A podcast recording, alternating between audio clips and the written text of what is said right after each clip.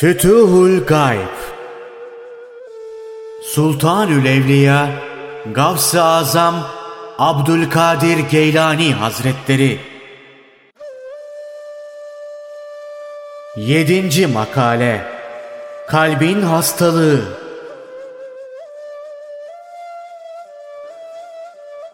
Nefsini bırak ve ondan uzaklaş. Nisbi olarak kendine izafe ettiğin mülkten ayrıl. Hepsini Allah'a teslim et. Ve kalbin kapısında bekçi ol. Allah'ın gönlüne sakla dediklerini içeri al ve alma dediklerini kalbine sokma. Kötü istekleri kalbinden çıkardıktan sonra bir daha yaklaştırma. Bu şeytani arzuları kalpten çıkarmak, her halde ona uymamak ve daima muhalefet etmekle olur. Allah'ın iradesi dışında bir şey isteme. Ondan başka bir şey istemek boş bir temennidir.'' Akılsızlıktır. Sakın böyle bir hevese düşme. Telef olursun, helak olursun. Hakkın merhametinden uzak kalırsın.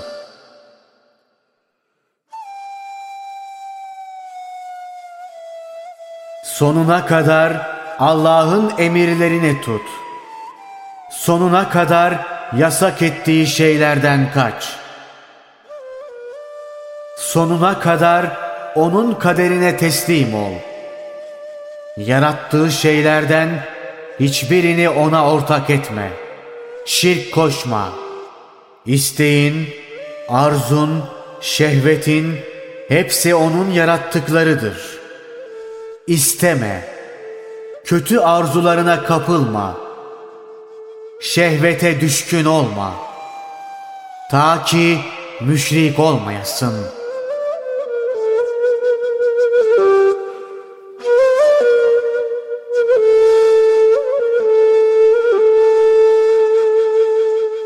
Ayetten Bir kimse Rabbine kavuşmayı istiyorsa yararlı bir iş yapsın. Rabbi için yaptığı ibadetlere şirk katmasın. Şirk yalnız putlara tapmak değildir. Kendi şahsi arzu ve isteklerinde tesir görerek onlara uyman da bir nevi şirk ve putperestliktir. Dünya ve onun metaından, ahiret ve onun nimetlerinden herhangi birine gönül kaptırarak seni Yaradan'ın sevgisini değil, bunlardan herhangi birinin sevgisini üstün tutarsan şirk etmiş olursun. Bunlardan herhangi birine kapılman gizli şirktir. Bunun için daima sakın. Onlara yanaşma. Kork, emniyet etme. Gafil olma. Her şeyi iyice tahkik et. Ancak bu halle rahata kavuşursun. Kendini hiçbir hal ve makama sahip yapma. Ama bir makama sahip bulunuyorsan bırakıp da kaçma. Sana manevi bir vazife verilirse ve bir makama çıkarılırsan herhangi birini seçme. Çünkü Allahü Teala her an bir iş yapar. Tagyir eder, tebdil eder. Ayetten kişiyle kalbi arasında gelip geçeni o idare eder. Uçsuz bucaksız bir varlık bul. Kendini muayyen ölçülere kaptırma. Muayyen bir çerçeve içerisinde kalırsan, Doğruluğunu haber verdiğin yanlış olabilir. Kalacağını haber verdiğin nesne bakarsın ki kaybolmuş. Hakkın iradesine tabi ol ve hiçbir şeye karışma. Keşif ve keramet nevinden sayarak bir şeyler söylersin. Ama aksi olunca utanır, rezil olursun. Sana bu halde yine bir vazife düşer. Bu halini saklamak ve senden başkasına bunları duyurmamak. İşte bu tam sebat ve beka halidir. Bunların aziz ve celil olan Allah tarafından sana bir hediye olarak verildiğini bil.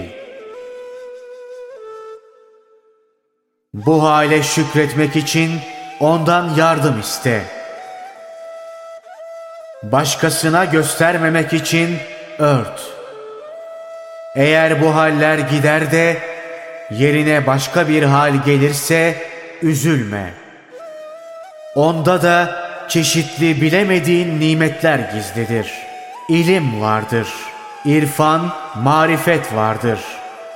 Ayıklığını arttırır ve edep, terbiye öğretir sana.'' Bir ayeti kerimede şöyle buyrulur.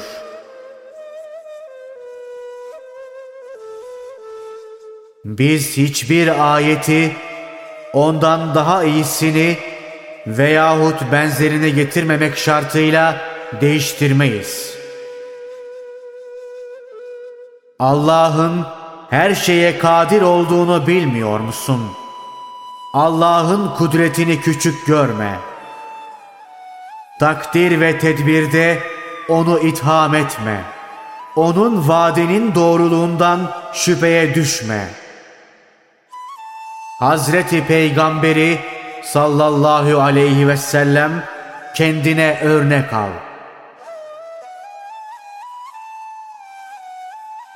O büyük insana inen ve mushaflarda yazılan, dillerde okunan bazı ayetler kaldırıldı. Bazısı değişti. Yerine başka ayet geldi. Biraz önce haber verdiğinin aksini az sonra söyledi. Ama bu hal zahirde böyle oldu. Öbür yönünü ancak Allah'la kendi arasında bir iş olarak kabul ederiz. İşte yukarıda anlatılan hale işaret ederek Peygamber sallallahu aleyhi ve sellem Efendimiz şöyle buyurur. Kalbimde değişik haller olur. Bu yüzden her gün yetmiş defa istiğfar ederim. Diğer rivayette yüz defa. Peygamber sallallahu aleyhi ve sellem Efendimiz daima hal değiştirirdi. Bir halden diğer bir hale geçer ve olgunluğa doğru ilerlerdi. Gayb aleminin hazinelerine ererdi. Çeşitli manevi süslerle süslendi. İşte Peygamber sallallahu aleyhi ve sellem Efendimiz böyle yükselirdi. Her yükseldikçe bir evvelkinin noksanlığını anlar, mahdut bir halde kalmayı bir noksan sayar, istiğfar ederdi. Böylece kendisi yaptığı gibi ashabına da istiğfar telkin ederdi. Çünkü istiğfar ve tevbe halinde bulunmak kulun vazifesidir. İnsana en çok yakışan şey istiğfar ve tövbe etmektir. Bütün kötülükleri bir daha yapmamak şartıyla bırakmak, babası Adem aleyhisselamdan Peygamberimize sallallahu aleyhi ve sellem ondan da bize veraset yoluyla geldi. Ki Adem aleyhisselamın her yanını zulmet kaplamıştı. İşte o zaman istiğfar etti. Sonra karanlık açıldı. Her yanı nur kapladı, kurtuldu. Çünkü o bir zamanlar ahdi unuttu.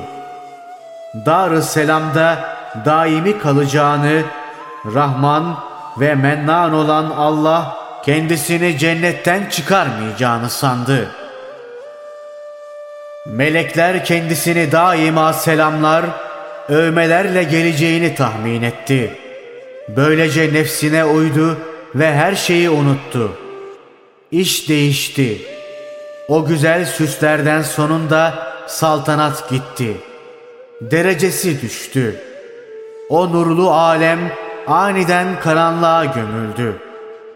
Önceki safiyet bozuldu. Böylece her şey elinden alındıktan sonra işin nereden geldiğini anladı. İçinde bulunduğu büyük safiyeti düşündü. İtiraf yolunu tuttu. Unuttuğunu, hata işlediğini itiraf etti. Kendi kendine istiğfar telkin etti. Ya Rabbi, biz nefsimizi kötüledik, kirlettik. Bizden mağfiretini, merhametini esirgersen sonumuz fena olur. Bu tövbe ve itirafa karşı kendisine hidayet yolları göründü. Nasıl işler yapacağı bildirildi. Ve o tövbedeki gizli marifet nurları ve bundan evvel kendisine keşfolunmayan iyilikleri öğretildi. Ve neticede şuna kani oldu. Bütün kaybettiğim haller bana tövbe yoluyla açılacaktır. Her şey değişti. İstek şimdi başka oldu. Hal başka hal oldu artık. Büyük bir saltanat geldi.